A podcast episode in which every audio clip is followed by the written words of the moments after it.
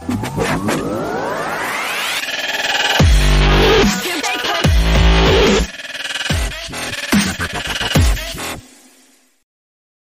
what's up, everybody? Welcome to SWAT MMA. This is episode number 168. I'm Jarrod, hanging out with Paul. What up? Coming to you from Las Vegas, Nevada. And today we're going to be smoking and talking all about the aftermath of UFC 290.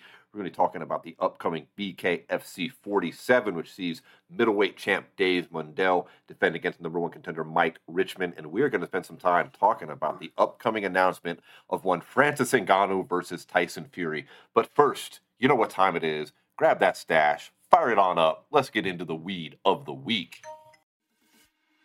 Smoke weed every day.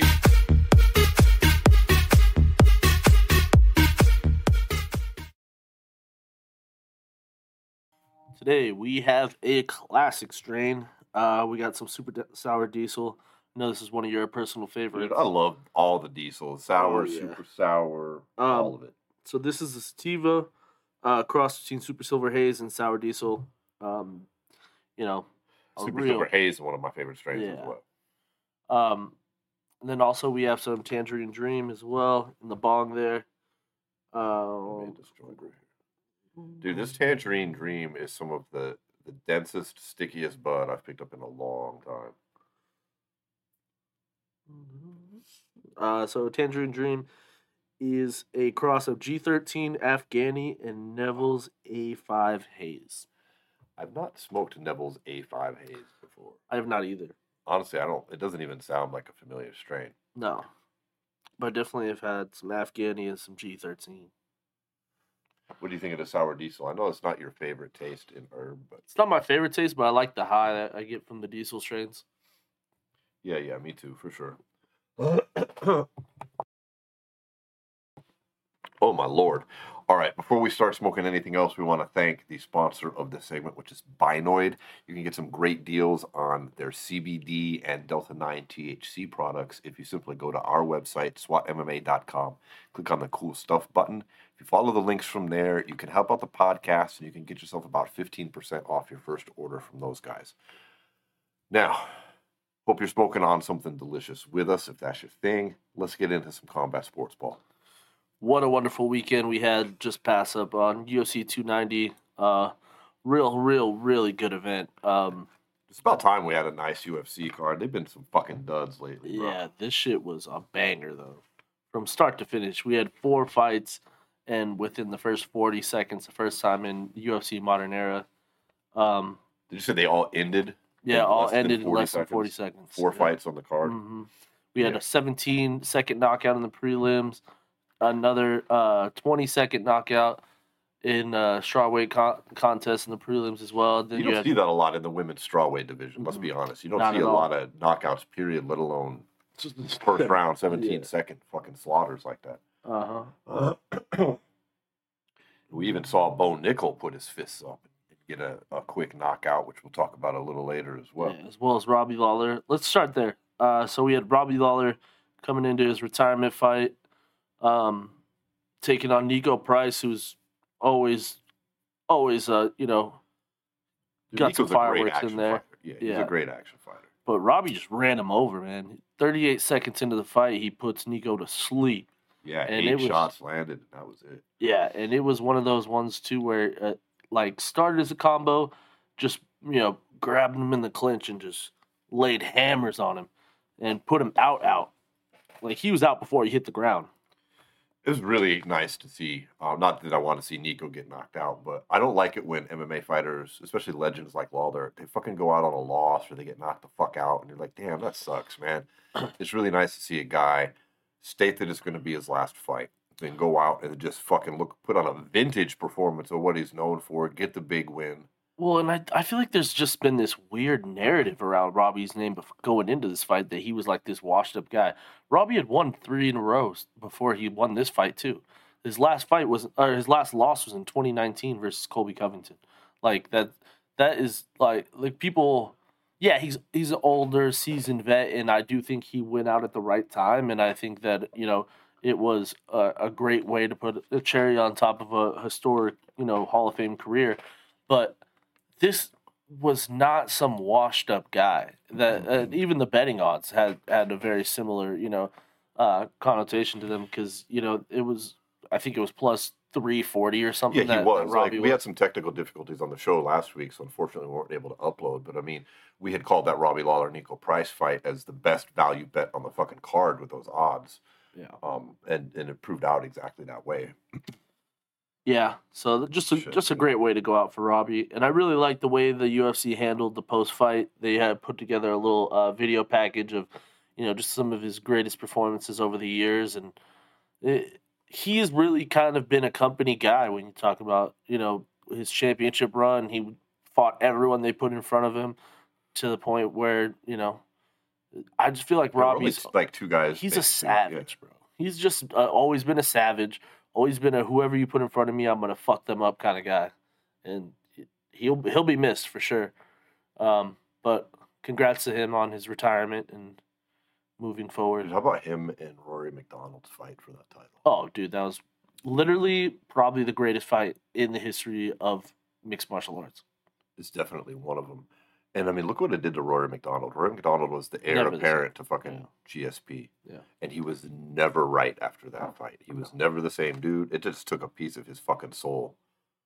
I feel like there's certain certain performances where a fighter can look back in their career and, and that happens, and I that, yeah, that's definitely one of them. So that was really awesome seeing fucking Robbie go out like that. Um, what about your boy Bo Nickal? I feel like No. he proved all his supporters right and all the doubters wrong. He had a late replacement. Um, another seven. It was an undefeated prospect coming in, seven and zero. Bo's only four and zero in mixed martial arts. There are some people trying to shit on Bo, saying he's fighting cans or whatever. Look, he's fighting guys he should be fighting at this stage. He's fucking four and zero. He's fighting a guy that's seven and oh. Yeah. Not only that is a, a big thing that people are not talking about is the fact that if Bo is this prospect that people say he is, it is a part of the upper echelon that people like myself have put him in. He's supposed to do that. You know, Yeah, like he's not supposed to go out and have a close fight with No. Like, and he's not. That's the thing. So, like, what is what is your what are these people's like big like knock on him? You know that that he's getting a push, like, you know, in the uh you know promotional side of things because that happens to tons and tons. Well, of he's guys throughout the literally one, the UFC. basically the best blue chip prospect in MMA and the UFC for sure. Yeah. Like who? There's not like they're pushing him because he's Conor, or, he, or or or even worse if he's like Logan Paul or someone that just has like a following that are Mhm. trying to milk off of it and he's not worthy of the promotional push. I kind of get that, and some people had questions say about Conor's actual skills when he first came in. Mhm. And some people would like to shit on the push that he was getting because he only put money in there. But dude, Bo Nickal's getting the push because he's legit as fuck. Yeah. And I really feel he showed that the, there are not very many holes in his game.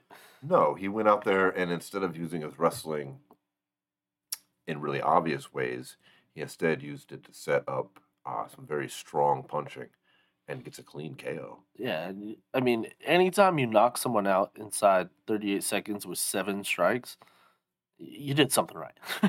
you know what I mean? And another thing is that I feel a lot of people don't talk about with Bo is his overall demeanor inside that cage. I feel like is a huge difference in his just in his mental game and his advantages within you know fighting just because he's been there, done that, bro. He's been he's been fight he's well, he was wrestling in front of fucking 20, 30,000 people when he was fucking 14, bro. Right. Like he, he, there's no moment that he's going to crumble under. And I feel like that's what people like are waiting for. They're waiting for this big moment that he's just going to like all the pressure's going to become too much. Like yeah, if he loses in his MMA career, what the fuck ever. Everybody loses.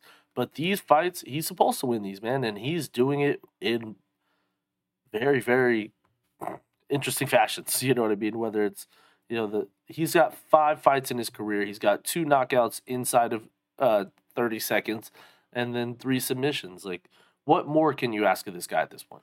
No, no, nothing more. I think, and now I think moving forward is the time for him to get a solid test Yeah, I feel like against somebody that's ranked at least in the bottom.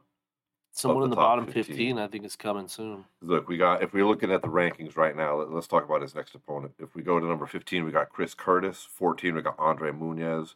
We got Imavov. We got Gastelum, which Gastelum's now dropped down to uh, welterweight, so he's really out of that mix. Yeah. We've got Brendan Allen. Then we're getting up with the Jack Hermanssons, the Dolidzes, and then Brunson, Strickland, Costa, and Du Plessis round out the top. And of course, I don't forget about Whitaker in there, but Yeah.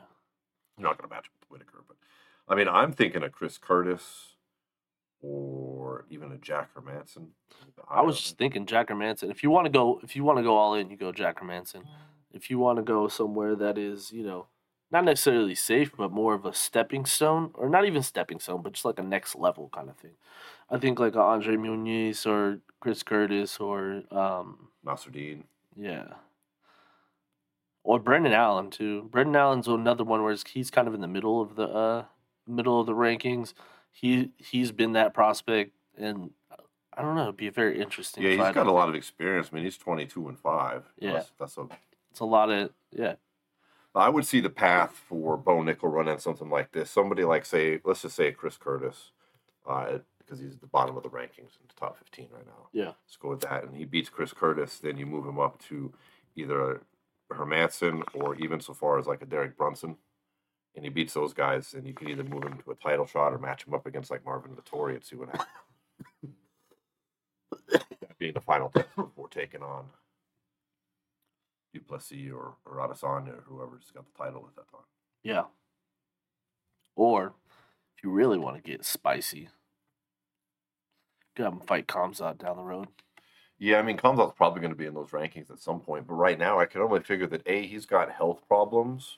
Or no, that's probably B. Is A, the UFC's punishing him for that egregious weight miss and then his horrible attitude about the whole thing. And they're being like, nah, son, you're going to sit on your ass for that. Or he's got some sort of health problems or drug fail. Yeah. Because, you know, USADA quit um, publishing the fucking drug fails. Yeah. So he could have pissed hot on some shit and then be sat down, and we just don't know. Now he's never had those type of problems before. I'm not trying to shit on the guy's name as far as that goes, but I'm just looking at possibilities to why he's been sitting for so long at this point. Yeah, and there's been also like rumored fights that were going to be announced, but you never like never really materialized. Him and Costa were a thing for a minute. Now him and Usman has been kind of in the in the news cycle. That's kind of pussy to me though, because he or, or weak for me though, because he wants Usman to move up to 185, Yeah. And Usman. Is, Usman could fight 85. I mean, he could, but not really. Yeah. I mean, fucking 15 pounds off on it onto his championship weight, and he's old. I, I just not seen it. If If he was in his prime, I would say it would I mean, you can't call out the smaller guys and expect them to move up in weight to fight you, and I don't think that he can come that weight anymore. I think he's a fucking middleweight Chimaev at this point Yeah. until the UFC says otherwise. But what do you think it is? You think he's just getting punished for that all that shit? I mean, he dude, he fucked up bad, and then his attitude was like, "Ha ha ha, fuck you guys." Um, I don't know. It really just depends because I think what happened also on that night is he lost a lot of shine. And uh, with that being said, is there this like crazy want and need for people to watch him fight right now? I just don't think it's there, is it? As much as it was before. His fan base tends to me, I think, is a lot more Middle Eastern and, and part of the world is or, or Russian or Chechen or wha- whatever the fuck that, that block of the country Yeah. is. So it's hard for me to gauge here in America. He's not like a popular dude, really. You know, so yeah, I he's just kind of seen as like this force type thing, you know. But I I also feel like the. UFC has made made you know so many mistakes in how they brought that guy up. That's what worries me about Bo Nickal. like, if the UFC handles it right, then he'll fight as the ladder goes up. If the UFC handles it wrong, you'll see what we were talking about a couple weeks back with MMA uh, fighting, putting that article out saying had Du Plessis lost this this weekend, that Bo Nickal should have been next for the title shot, which is just nuts. But don't need to give Bo Nickal a title shot. He's No. not, he can't beat Israel Adesanya right now. yeah, it'd be real tough. Uh-huh. Unless he just straight wrestle fucked him and like Izzy just had no chance. but I just don't see that happening. Is I- striking is too good to to let someone get in on you like that quick. I don't understand people's problem when, like, if the, if he's fighting guys like this is what he's supposed to be doing, and people complain. If they rush him into a fucking good top tier fighter and he gets beat, then people are gonna fucking complain. And by people, I mean MMA fandom. Yeah, I don't I don't have a problem with how they're with with fighters of his stature being brought along. brought along the correct way. Even like they did Conor. Like I thought Conor was brought up the right way. Yeah. I mean, I really do. Yeah, you had yeah, you had him fight some other prospects. And I mean, you he started off with Marcus fucking Brimage. Brimage, you know and then I mean? Holloway, and then Then he uh, into the Holloways and the Poiriers. And, yeah, And that Dennis Siver thing, that, that, that was just a fucking fill in fight because he didn't want to wait. yeah. People try to throw shade on that, but he didn't earn his title shot off Dennis Siver. He earned the fucking title shot, beating Poirier, and then decided to take a fight in the And meantime. not 'cause he only that, take a people- shot. and that's the thing that people don't realize too, and that's why Bo might be fast tracked to a title shot too. Is like, let's say, let's just throw this out there. So let's say that in his next fight they do give him someone like a Jack Hermansson, and then Adesanya were to beat um, Du Plessis. Duplessis. You have a whole division kind of similar to featherweight at that time that has been cleared out by the champion, and you just defeated someone who's a serious contender. At one point, Jack Manson was like what people Yeah, he was a legit he contender for like. I don't want to sound like a dick when I say this, but Jack Manson was Du Plessis five years ago, but his fight to get him the title would have been Cannonier, his and he lost. This fight, you had Du Plessis beat Whitaker, and now he gets his shot, and and that's just kind of how the sport goes. You know what I mean? Um, and if Bo were to go in and beat someone like that, I could see them giving him a title shot off that. They might the way the division is. If uh if Du Plessis wins, then Do they get fucking changes. Pereira a title shot off beating Bruno Silva, who's not even ranked in the weight? True, but that was only due to his history with with Izzy though. Yeah, but also If he hadn't had that history, he was just some guy. No, I feel that. I feel that, but I'm just saying he's in the same breath as also like a high, highly touted prospect that entered the UFC. People need to understand that po- uh, that point of view, but also is like when you have, when you're this highly skilled person and you're just rounding your skills out, there's fights you need to see just to see where they're at, and I think this was one of those fights. Everyone kept talking about how Bo was submission takedown, submission takedown. He's like, all right, let me show you my hands real quick. Goes out there, uses his hands, gets a KO. And I think on way he goes. Onward. And I think we move onward as well. So uh, then we, after that, saw probably uh, uh, what I would call the fight of the night. Uh, it was Dan Hooker taking on Jalen Turner. And just like an absolute banger back and forth fight that was just chaos for 15 minutes. Know, this is a 155 pound fight. I don't know how Jalen Turner usually makes that weight. I've always wondered, and he, he missed weight by two pounds on this one. Yeah. And typically, Technically three, but they get the fucking. yeah, they get that extra pound Extra allowance. pound. He weighed 158. Um, usually, in in my recollection, I, I don't have all of the numbers in front of me, but typically it seems that the fighter who misses weight wins because I I I'd Extra attribute that to just they don't deplete their body as much. You know what I mean? Plus, they've got the extra fucking weight. But this time we saw uh, Dan Hooker. It was just a new Dan Hooker all the way around. I mean, he looked different. He he won. He he, he righted that ship. He Was it blonde hair? He got the fucking tats back. I mean, it wasn't really new. It was Dan Hick- Hooker that we've seen, but I mean, he looked different. Yeah. He fought well. He really took it to him. I thought he was going to lose that fight. he fought well for a little bit. In that first round when he got dropped, I was like, oh, here we go again. Yeah, I mean, I didn't see it as a split decision victory though. I thought it was a pretty clear victory for Dan. But Mm, I thought it was very back and forth though. In that second round, the second round, I just you know the second round for Dan no, no, I'm sorry, because third like round, third round. in the second round he would have if Second there was ten more seconds in that fight, the, the shit's over Yeah, yeah, because he sorry. That choke was round. locked up. Like Yeah. the second round ends for those of you that might not have seen it. Um, Dan Hooker's beating the shit out of Jalen Turner, takes his back and has got him in a choke. Like that's it. It's just a matter of fucking time, Yeah, and then the bell rings, and so I just feel also that like Dan Hooker's jujitsu is not that great because anybody else would have locked that in inside that 15 seconds. He like wasn't even really looking for it. It was just kind of laid in his lap. He's like, oh shit, word. But how do you score that round, though? I mean, when someone is that close to victory, how is that not swing it to 10-8. Like you've got a guy who was a hair's breadth away from winning the round, convincing or not the round, the fight. Mhm. So that's not a 10-8. Like he was whooping that ass for the last like minute, and then literally you're like maybe 10 seconds away from victory. Like it's locked in. It wasn't like, oh, he almost knocked him out. It's the equivalent of like being saved by the bell on a 10 count. Yeah. You know what I, mean? I mean? feel that Dan Hooker had one mistake that makes that round not a 10 8. Because I think in, there was uh, an exchange, uh, I think like about a minute left in the fight, where Hooker kind of like knocks him down, but you know, it's kind of one of those knockdowns where he's like running away and like bounces off the fence and goes down. And like in that case, you know your opponent's wobbly. And Dan Hooker just like grappled it out with him. And I was just so confused by it. Hmm.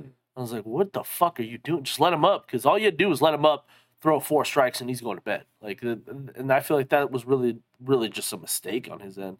I feel like if he just would have stood Turner up, he would have been over in the second round. It would have been a TKO. It was just like, I don't know if maybe it was because Hooker was tired too, because both guys were fucking You gassed. TKO in the third. The second. Oh, oh, you mean if he would have stood him up? Before, Yeah, if he would have before stood going up for the before choke, going okay, for I- the choke, just stood up and, and just you know put him to bed. I thought, but I mean the grappling side it did it did turn into that choke, but I just feel he, he didn't even need the choke. He he could have just stood, had the ref stand him up, and Turner was so out on his feet, man, that like it was it was there for the taking, kind of like what you're saying. But I just feel like the submission versus if he would have stood up and maybe knocked him down one more time and then the bell rang, I thought would have made it more of a 10-8 than than him pretty much passing his guard when they're both completely exhausted. Well, Hooker did outstrike him in every single round as well. I mean, for what that's worth. Yeah, the only reason he really won round one is because of knockdown. Well, it was a great fight. Hooker gets a split decision victory. Uh, Yeah. Rights the ship for him there. And, uh, Yeah, it was a little fun rough road there for a minute. Fun fight. I feel like it di- people discredit Dan Hooker a little too much, though, because you got to think about his strength of schedule. Also, you're talking about his losses were to Michael Chandler, Dustin Poirier, like uh, great fighters. Paul Felder, like, or no, he won the Felder fight. Never mind. But uh, like, Well, he did lose to Arnold Allen, which kind of dude, that fight was a banger though. fight too. was a Like, banger. but I mean, he got outstruck fourteen to forty nine in that thing. It kind of took some shine off him. And then the Makhachev loss isn't bad in retrospect. it was like on two days' notice. You know what I mean? But I mean, prior to that, yeah, I- mean, he's got the win against Nasrat. Then he lost to Chandler. He lost to Poirier. Beat Felder. Beat Al, the real estate agent. Iaquinta. beat Vick. Beat lost to Edson Barboza. yeah, that's the thing though. Is, is, He he's had these Burns, like though. I mean, he's had these, like, Gilbert fucking Burns. He's had these trends, but like people like love to write him off for some reason. Like everyone's kind of like, "Oh, this is it." Huh? I'm like, dude, no, this is not it. Like, because one of my friends was telling me, he's like, he's like, if Hooker loses here, it's kind of done for him, huh? Like, Ah, look at the stats know, on the man. Poirier fight. Poirier and him was a fucking war, dude. I don't. Oh my god. Yeah. And look at just look at these initial stats. Significant strikes: Dan Hooker 155, Dustin Poirier 153. Yeah. Takedowns, four for Hooker, one for Poirier. Sub attempts, four for Poirier, zero for Hooker. You know, and he loses the decision. I mean, that's a close fucking fight. Yeah. And the Michael Chandler and the Islam ones are like kind of like Islam. It was on a week's notice, like fill in, and everyone saw a submission by takedown submission coming. In the Chandler one, that was like Michael Chandler's moment, dog. It was his first fight in the UFC, and he's an elite competitor. Like losses to elite competitors don't really hurt your record like No, people want to say. you know what I mean? You know, sometimes you shoot for the moon and you land on a cloud. And you got to be okay with that. well, running off the top of the card here, we had a really highly anticipated showdown between Robert Whitaker and Dricus Du Plessis. And a lot of people were in the lead up to this fight really writing Du Plessis off for, I guess, just reasons because he's easy to shit on for because he looks weird. His, I don't mean his physical looks, but his fighting style is a little awkward. Yeah, I'm not going to lie. I didn't think he was going to win. I didn't think he could beat him. And not only did he Whitaker's go out and beat also Whitaker, but Fucking one of the like top of the food chain fighters, probably in the history of the middleweight division. dude, he's only lost to Adesanya. Yeah. in that division. I mean, Yeah, he's had some great fights too at middleweight. Like looking back on like his fights with Yoel and his championship run, like it's just going into this fight, I just didn't think he was going to lose. But and not only lose, it was you know he gets KO'd at Yeah. two twenty three around two, in a fight that he he got his ass whooped. I mean,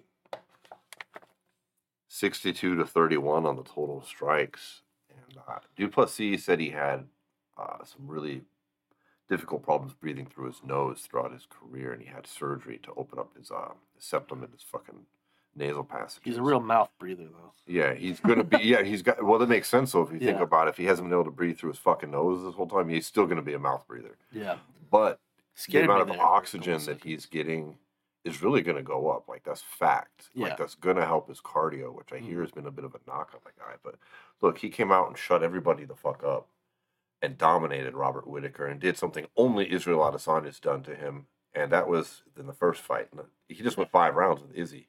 yeah, So and it was like with a jab. dude's got some power. He's a big man. Yeah, he's, he's- fucking big. Yeah, And he's got a big heavy. frame. He's got a big frame. He's pretty muscular. I mean, Izzy's a Kinda little bit taller. Like if you look at his frame, like he's he's a big. He has like a big back. Like Yeah. he just looks like a bear. I'm looking forward to the fight between him and Adesanya. I and I'll just say this because I don't want to drag this topic out too much, but Yeah. um, I really fucking hope that Israel Adesanya does not continue to act in this manner as he did in the cage last night. That was bizarre. I'd like to chalk that up to being a little bit drunk. Um, that's not the fucking what we need in this shit. And and seriously, if that's what he thinks this is, he needs someone needs to sit him down and explain to him there's a big difference between fucking race and nationality. Yeah, Like he's out there screaming about screaming n words and talking about 23 and Me DNA tests. Like, bro, he's he's African. I'm sorry Yeah. you don't like it that he might be white, but he's fucking born in Africa. He lives in Africa. He trains in Africa. He's not an insult to say that he's going to be the first African champ who brings the belt to Africa. Sorry, that rubs Izzy the wrong fucking way, and he wants to turn it into some race shit. It's it's a national thing. Like that's why he kept talking about fucking South Africa. Everybody's like, it's great for South Africa. It's good for the country. yeah. Blah blah blah. And you know what I do think Izzy's like I love Izzy, but he has this thing where when he knows there's like he's a great like talker on the mic, right? But when he knows there's going to be a certain topic that's going to come up, he tries to like get in front of it. Like it, it almost like cringy though. It was very similar like when he fought Pereira he was like like going into his fight versus um Cannonier. He's over here like talking about yeah next time we fight I'm gonna put you on skates and all this like all this shit even before the fight came because he knows what fights are coming and like it's just like a different vibe that like it makes it sound so much more cheap when because it shows like you're afraid Yeah, he's like I hate to be like that is but already it- in his head, like rent free as fuck. Yeah. like, just for stating facts. Yeah. Like so clearly it bothered Izzy. Like and maybe he's not. Maybe scared is not the right word because nobody's scared. No, nobody's I'm not scared saying scared. game, I like- just mean like it gets him going. Like it's a fight that like gets his his brain like, oh shit, this is a losable fight, and like I'm gonna get ahead of this, and I'm gonna try to get in his head. But the thing is, you trying to get so far ahead of it and try to be so alpha, like it's cringy because it's like, dude, you know you're you know this is a good fight. You're it's just cringy and what Du Plessis is saying is not has anything to do with the fucking pigment levels in your skin. no. Like I don't like that. That shit is just so out of left field. Like I, it was like he really didn't understand. Like I don't know, but I, let's just hope it's not that. I don't mind. I'm all for shit talking. I just I don't. It's- I don't want to see some fucking stupid racial shit that doesn't Well, have not anything only that, to do with it's- the fucking fight. it's grasping for straws when you're and ignoring the overall basis of like it's a good fight on paper no matter Yeah. how you like turn it you don't need to bring all that extra bullshit in it's No, a great fine. fight it sells itself Yeah, there's no reason to all especially with him just sparking fucking Whitaker like that. Yeah, Yeah, there's like, everything is there. It's gonna be a good fight. Mhm. Let's leave that bullshit aside. Yeah. I'm hoping that was just a drunken night and we can just move on and not fucking talk about that shit. no yeah You, hopefully you know what I mean? Mhm. And Izzy can't win the argument. Because like even Du Plessis, he said to him in the in the ring, he was like, He's like, well, I am African, but I'm not your brother. Yeah. But he's not wrong. Like he is fucking African. I don't know why that upsets fucking Izzy so much. don't know. dude. Like Jesus Christ, bro, deal with it. But it's going to be a great fight. I'm really looking forward to it. And I mean, I would like to think Izzy wins that fight because he's one of the best martial artists on the planet. But after seeing this, you really this thing with Whitaker, I think you really got to give uh, Dricus a, a solid shot here. Yeah, he's. He has got- he's got a- intangibles. yeah, yeah. He's got a very well rounded game. I think one thing with Dricus that I would say is his, like, maybe my one thing I would say about his game that is negative that he's kind of a good at everything but not great at one thing kind of guy. Yeah. And Izzy is like a great at one thing kind of guy and pretty solid at everything else. You know what I mean? Mhm. and that's where I feel like could be the difference in this fight. It's gonna come down to because that's kind of how Marvin Vettori was too. You know, like Marvin could hit hard. He had solid wrestling and all that shit, and that's kind of how Dricus is. He hits hard. He's got pretty solid wrestling. He's got good kicks, and he's got you know a good game plan. But it's all gonna come down to what kind of fight is going to take place in that octagon. Is it going to be a standing war? Because if it is, I think Izzy beats him. But is it, or is it going to become, you know, something where Dricus goes after the takedown early to try to, you know, tire Izzy out, and then later in the fight, you know, tries to deploy some bombs. Um, it really comes down to the game plan. I, I, like this fight is close enough on paper that I think, depending on each guy's game plan, will depend on who wins the fight. Well, you know what they want to do is have it fucking in eight weeks in the card in Sydney. I saw which that. is asking a is lot from. Rodriguez. Oh, I'm sorry, that, that's that's a bit much. I wouldn't But there's also something to be said about because with eight weeks, that means he gets like a six week camp, and he's got a, at least a week of recovery after a fight. I don't give a fuck. Yeah. So now he's down to a five week camp. In reality, that's is that is Yeah. that fair for somebody who norm, normally people are getting ten to twelve week camps to, to prepare for Israel Adesanya? I don't know. But that's asking a lot. That's asking a lot, but life ain't fair. Sorry, Don. True. No, it's true. I hate to be like that. I hate to be like that, but when when there's when a when a promotion is trying to promote a fight, they got a timetable, and you got that fight or you don't got that fight, motherfucker, you signed that contract. Well, but that's the thing, though. He's in a unique position because who the fuck else are they going to give it to? If he says no, I'm not going to be ready by then. Why is who's is he going to fight? Strickland. Okay, I forgot. Sean about- Strickland yeah, I will legit take- forgot about Sean Strickland will right take now. a fight in three days from now. Okay, you're right. you know what I mean? I forgot Sean- about Strickland. Strickland will take a fight tomorrow. Like it, it doesn't. He will not bat an eye. No, He- you're 100 percent true. You know what I mean? I, honestly, I'd rather see Strickland fight him in eight weeks and fucking and, and let Du Plessis have an actual fight camp and recovery time because I think it's a, a great fight. I mean, look, I, I like Sean actually. You know, I like watching him fight. He's a pretty interesting character. Um, I don't think he beats Israel Adesanya. No, I don't think so. I mean, I don't, I don't think he has the intangibles there that make up for the clear um, advantages that Izzy has. I think Du Plessis has some intangible things, like just like his, his awkwardness, that his weird movement, the fact he can take cr- incredible punches and just keep coming. Yeah. He seems to have a, a, a, the gas tank problems possibly solved. There's some things that are like, mm, Strickland doesn't. I think the size is the biggest thing. he's very when big. when you're talking about Israel Adesanya, he f- is usually has the size advantage going into these middleweight title fights, and I think him and I think Dricus is bigger than him because Dricus has a bigger like uh build. You know what I mean? yeah, like, Izzy's a little bit similar taller, frame. bigger build. fucking way, Yeah. way thicker, for sure. Yep. Well, we'll talk about that one as soon as it uh it gets announced. For sure, we know what's happening. But Yeah. either way, I'm happy with a Strickland title shot because Du Plessis can just wait. It's not going to go to anybody else. Yeah. And Strickland kind of deserves it, honestly. He's been around a while. Give him his Been title around a shot. while. Kind of got screwed his two fights ago. Yeah, with that but then put on a shit, yeah. great performance last last whatever last week, two weeks ago. All right, what about this fucking flyweight title fight? Bro? What a fucking fight! Brandon Moreno, for the first time in two years, three years, whatever, is fighting somebody not named Figueiredo. so that was cool. I was happy for that.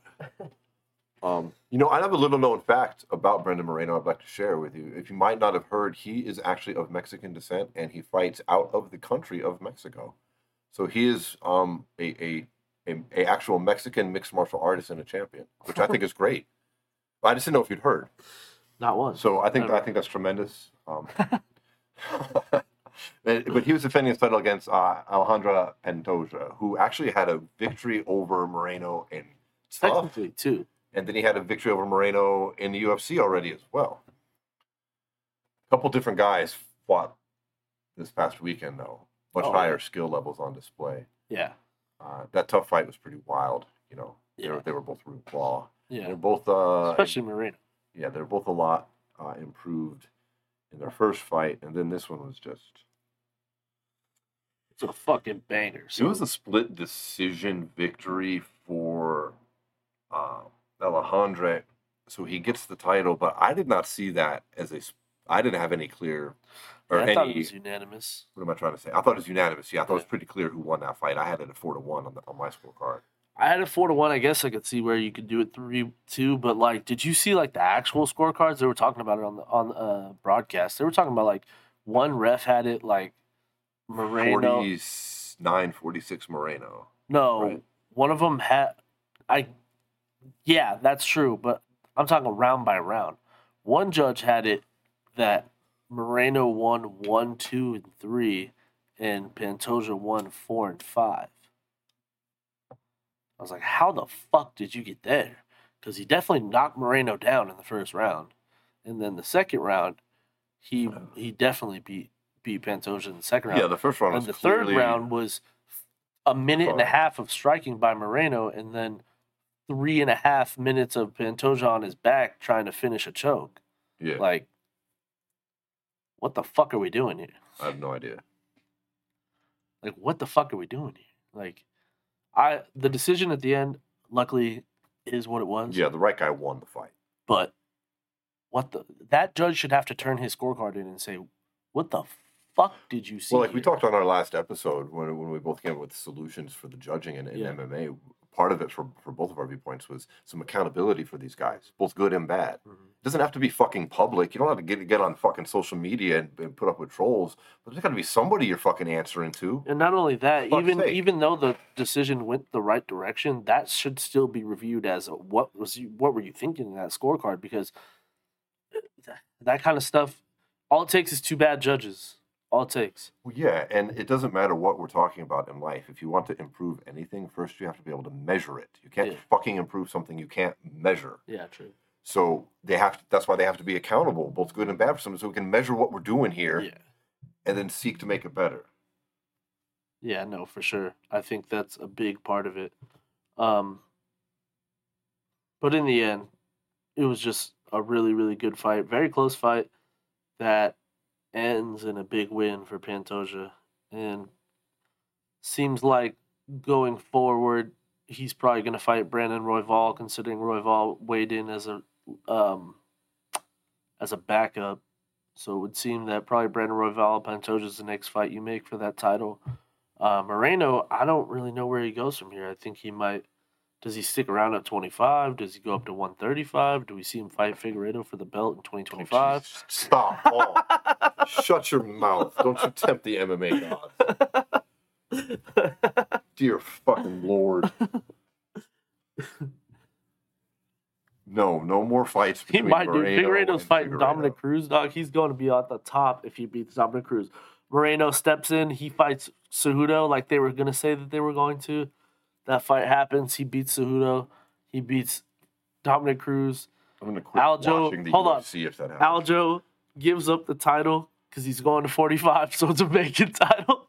and you have Brandon Moreno versus Deiveson Figueiredo, number six. for the vacant bantamweight title. That I'm gonna throw up. Is it five or six? No disrespect to either of those guys. They're great, but I can't see them fight no more, bro. No more. Two years. That's what we got. Four in a row. Three years. You're Like, no more. But yeah, that that'd be crazy. But like Moreno's a great fucking fighter. He is. Um, I this is not anywhere near the end of his career, or No. not not even close. But I'm not sure what he does from this point on in the immediate future. It's just tough because it's the same way in, in the reason why Davis Figueiredo had to move to 135 because how are you going to justify it to the fans like a, a third fight?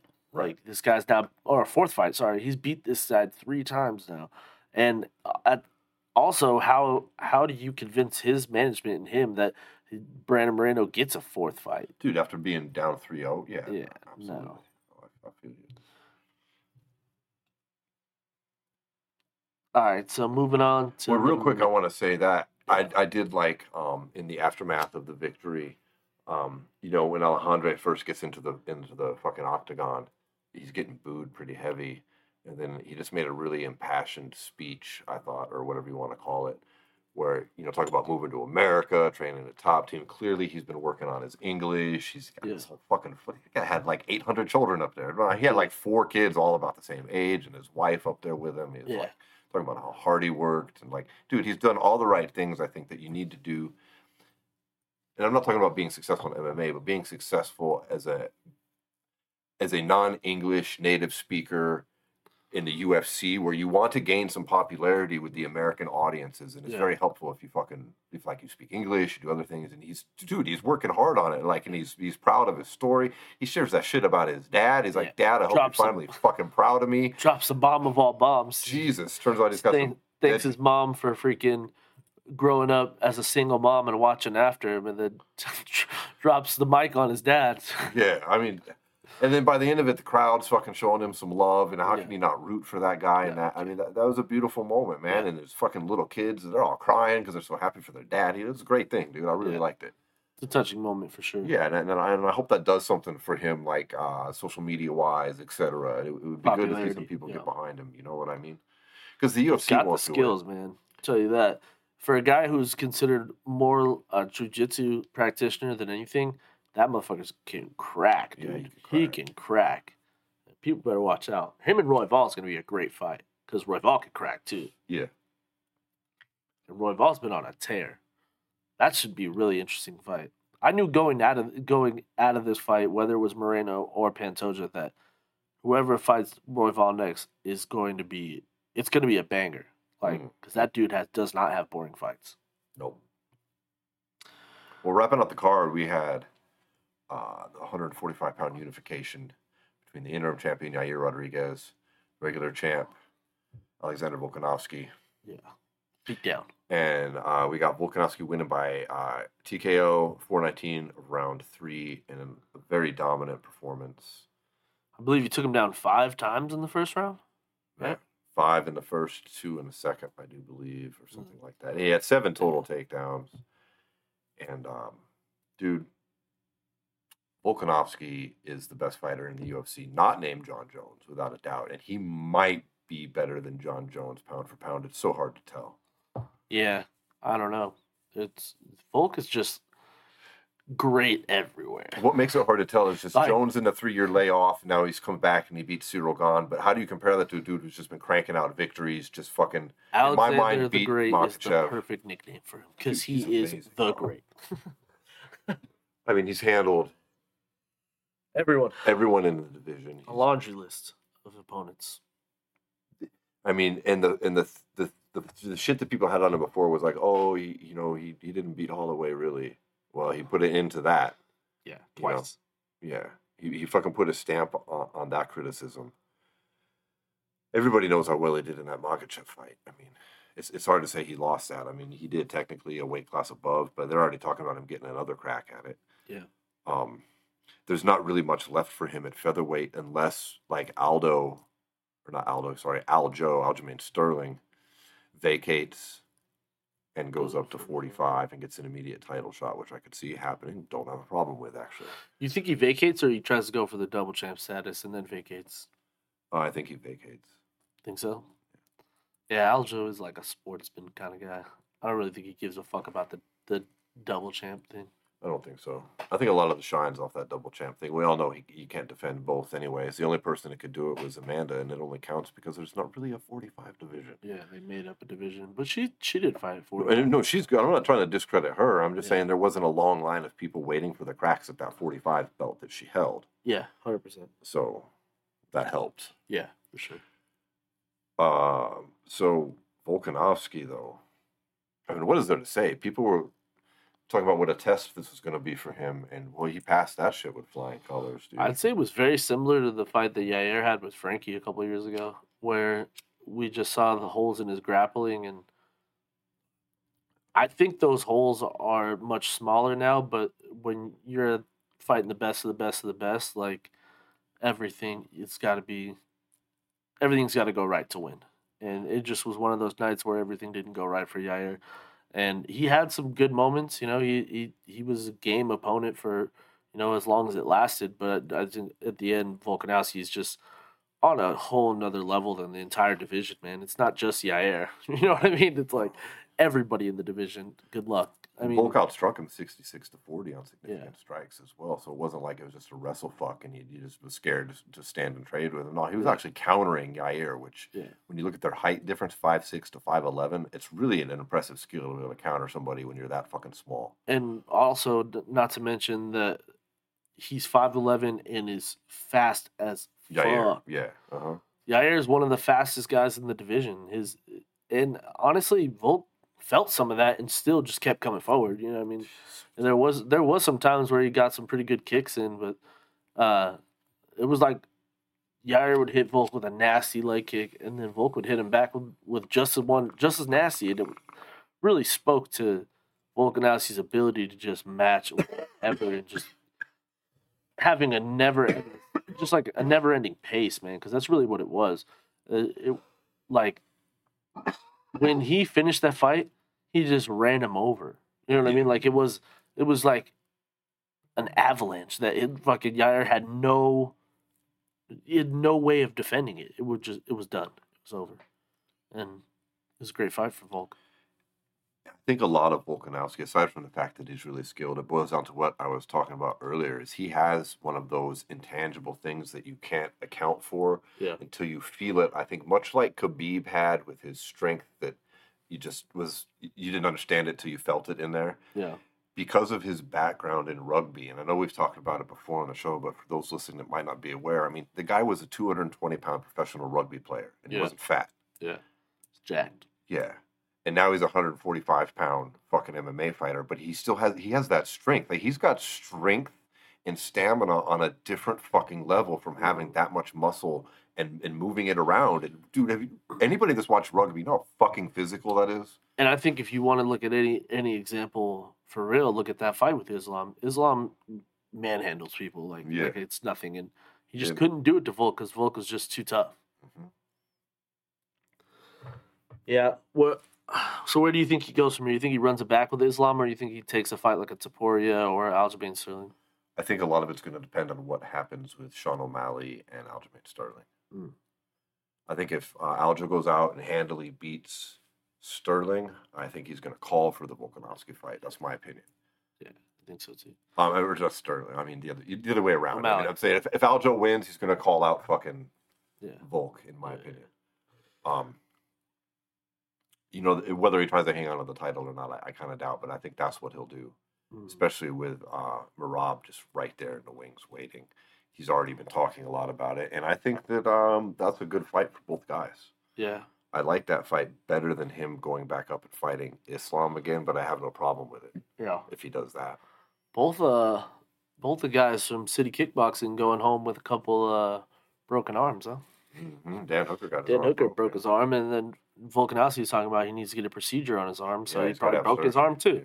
That's why I was thinking it might point even more towards that Aljo as long as he's victorious against O'Malley, is because he's taking time out for surgery anyways, and that gives Yeah. plenty of time for, you know, Aljo not to be rushed because Sterling's not going to take another fucking rushed title shot here like he did. He's he's been so vocal about this. yeah. Uh, also, another little fold into it is Islam is most likely going to be defending his title against Oliveira in that in that same timeline. Yeah, the Abu So, Dhabi card. uh, Yeah. So would it really be there's a chance that he he couldn't get get that back and that's something he spoke about in the post fight press conferences. if Al uh not Aljo, sorry, uh Oliveira were to win against Makhachev in Abu Dhabi that he still would want to fight Makhachev over fighting for the 155 belt. That's interesting, but There's two sides to every fight, though. So what on earth does Makhachev have to gain for accepting this fight with Volkanovski a second time? Nothing. In his mind, he's already won. Yeah. He's like, "Fuck your controversy." Yeah. Moving on. So I don't know. I mean, just Pressure by the wants it, UFC. you never know if he's going to be able to get it. I'd say pressure from the UFC has a lot to do with it, though. Also,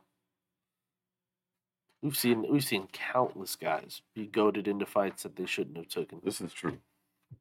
Although the UFC really seems to love the Chechen fighters, and I don't really see them pressing them too much with, Yeah, for that's true. anything. I don't know why, Yeah, but I don't really see them. They don't. I mean, even like Chimaev, we were talking about earlier, he didn't get publicly recommended, reprimanded by the UFC at all. Yeah, it's all behind closed doors. All, all this stuff's been quiet. They seem Yeah. to. We'll see. It was a good card though overall. Really, really fucking good card. Um, let's move on though, and talk about. Uh, we've got an upcoming BKFC fight card. It's BKFC 47, and we've had their middleweight champ Dave Mundell on the show before. He's a great guy. Uh, really fucking tough competitor. He's six and one in the BKFC, and he's going to be fighting Mike the Marine Richmond for this middleweight title. Kind of a weird fold into this as well, as this is Richmond coming off his loss to Lorenzo Hunt in the title fight in his last fight. Yeah, this is a light heavyweight. Yes. Yeah. Uh, so then he goes down. Cool. Th- you know, kind of cool thing though when you talk about uh, BKFC is how, you know, if you're talented and you're willing to fight across divisions, there's really no shine you you're gonna lose from losing to a champion. Yeah, so we, it's a unique situation for Mike the Marine Richmond in that he was undefeated. All right. He was the number one contender in two weight divisions. And so you're right, he did just lose at light heavyweight against Lorenzo Hunt in a fight that he was just about won, too. Like it was a real back and forth affair where he basically KO'd Lorenzo Hunt, who I can't remember if he beat the count or was saved by the bell or some shit Something happened. Um, And then the very next, 20 seconds later, he's laid out in the second round by Hunt. Like they both basically KO'd each other. yeah. Hunt gets the victory. But it was in a weight class above. So what shine does he lose in the weight class below, where he also happens to be the number one contender? I say none. So it, it makes sense. Yeah. No, Um, it does. Yeah, on the surface, it might be like, what the fuck? But when you when you look at it that way, it makes sense. Um, dude, Richmond is It's gonna be a tough fight. Both guys are fucking dogs. Dude, these guys, you, when you're talking about Lorenzo Hunt, Luis Palomino, Mike the Marine Richmond, and I'm going to include Dave Mundell in this in this group. I mean, he's six and one. Um, these top tier, these, like these guys are hella fucking good. Mhm. Mundell, especially Mundell's got like some really, really crisp punches. Like his his ability to set his opponents up and just like his combos are fucking nasty. With that, the the fight against Francisco Ricci, Ricci, bro. Oh my god! And I've never such a height disadvantage Yeah. there, and he was coming in and landing and getting Mhm. out and not getting hit. It was unbelievable. strange. And now he's fighting. I mean, somebody that's his size, height wise, maybe even a little smaller than him. Yeah. I don't even, I don't I have no idea too. who to pick. Like both these guys are so good, but what I do know beyond a shadow of a doubt of a doubt is that it will be a banger of a fucking fight. Yeah. I'm taking Mundell just because he's been on the show. I like Mundell too. He's a really cool down. Like Richmond, you want me to pick you? Come on the show. right? And hopefully, uh, we can. Uh, I didn't want to bother Dave at all in the preparations for this. You know what I mean? I just when it starts getting close to these fights, I don't. It feels weird texting guys for interviews, but uh, we're definitely going to hit him up afterward to see if he, he wants to come on the show again and talk about it, which would be awesome. Yeah. Um. Yeah, I, I can't pick against against the redneck. Yeah, he's a That's my boy. He is a dog. Both those guys just dogs. Like, there's no losers, and the winners are the fans for sure. Because this one's gonna be a banger. And that is a solid card overall. Um, we've got light heavyweights, featherweights, bantamweights, straight down the card. There's some good women's flyweight bouts, middleweights too. Um, I'm not going to go through all these names because most of us really don't know who they are, but they're starting to make names for themselves. I encourage everybody that's in any combat sports to tune into BKFC 47. Like, I think the app price has gone up to like 7.99 a month or some shit now which Still, is still absolutely worth it. Yeah. Um, And moving on to end up the show, we have crazy boxing news. Yep. I mean, The fight everyone thought never would materialize has now materialized. we haven't got the official announcement, but every single indication is says that Tyson Fury versus Francis Ngannou is fucking happening next. Yeah. And I'm really excited for this fight, Paul. Like, I'm not gonna lie, and it's not because I think oh Ngannou's gonna go out there and win. I'm excited because Francis Ngannou has gone out and fucking done everything he said he's gonna do, mm-hmm. despite this massive group of MMA fans that just want to suck on the fucking UFC teats Yeah. and fucking blow Dana White and just love the brand so much that once Ngannou was gone, they're like, fuck that dude. Yeah. When he was there, oh, we love his story. We want fighters to make more money. They don't want fighters to make more money if they're not in the UFC. yeah. And since now he's left, and we had Dana try to fucking shit on him on the way out the door, you get Dana White going all over fucking MMA, MMA media, Paul. And what was he saying? Oh, we released him. We let him go. You didn't fucking release him. He left. He finished his contract. You couldn't renegotiate, and he left as the champ. Yeah. He wasn't fucking cut. Make it sound like they just, ah, we just let him fucking go. Fuck Yeah. that dude. And then what did he do? He shit all over the boxing, right? He was like, "Oh, that's that's a stupid fight, the Ngannou Fury." Remember all that? Then what did he do? He tried to steal that fight with John Jones. Yeah. He sends fucking Tyson Fury an offer to fight John Jones. Supposedly there was two, boxing and MMA.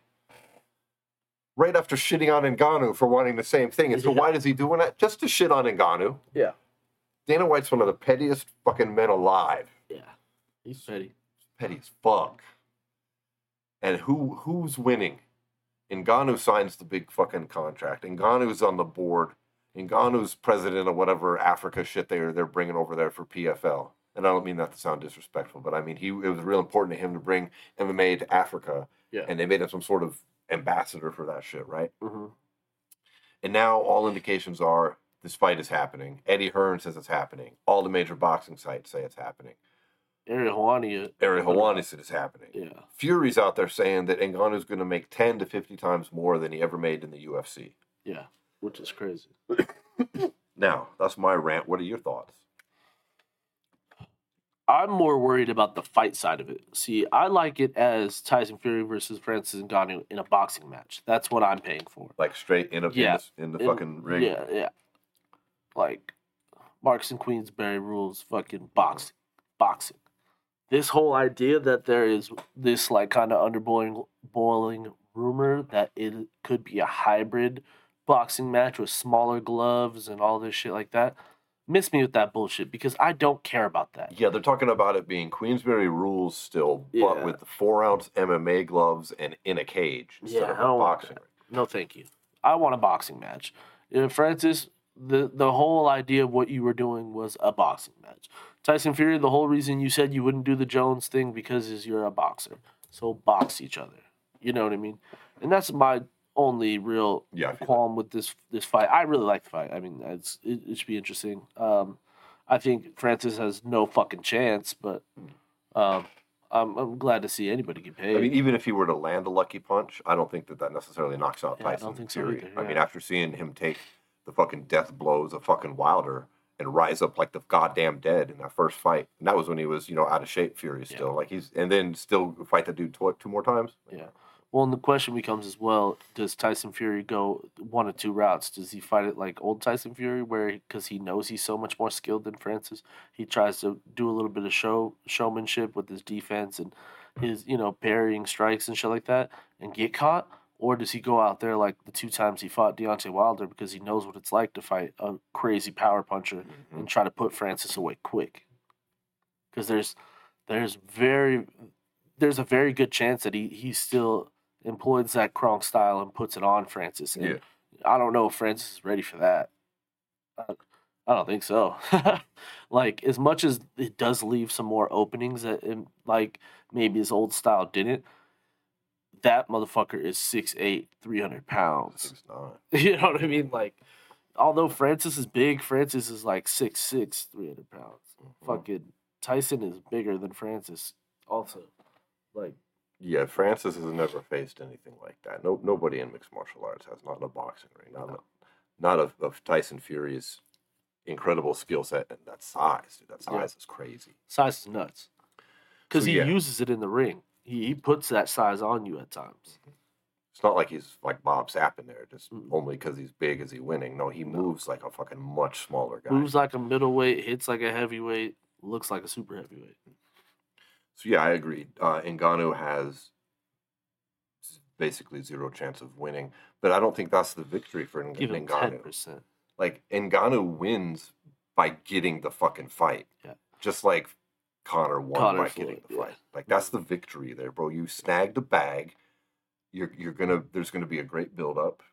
I'm Yeah. gonna buy the pay per view, and I don't. And I'm an Ngannou fan. I'm a Tyson Fury fan, and I'm gonna watch Tyson Fury beat Ngannou. And I truly hope that in in my heart that at the end of the day, no matter what Francis gets paid, that he doesn't turn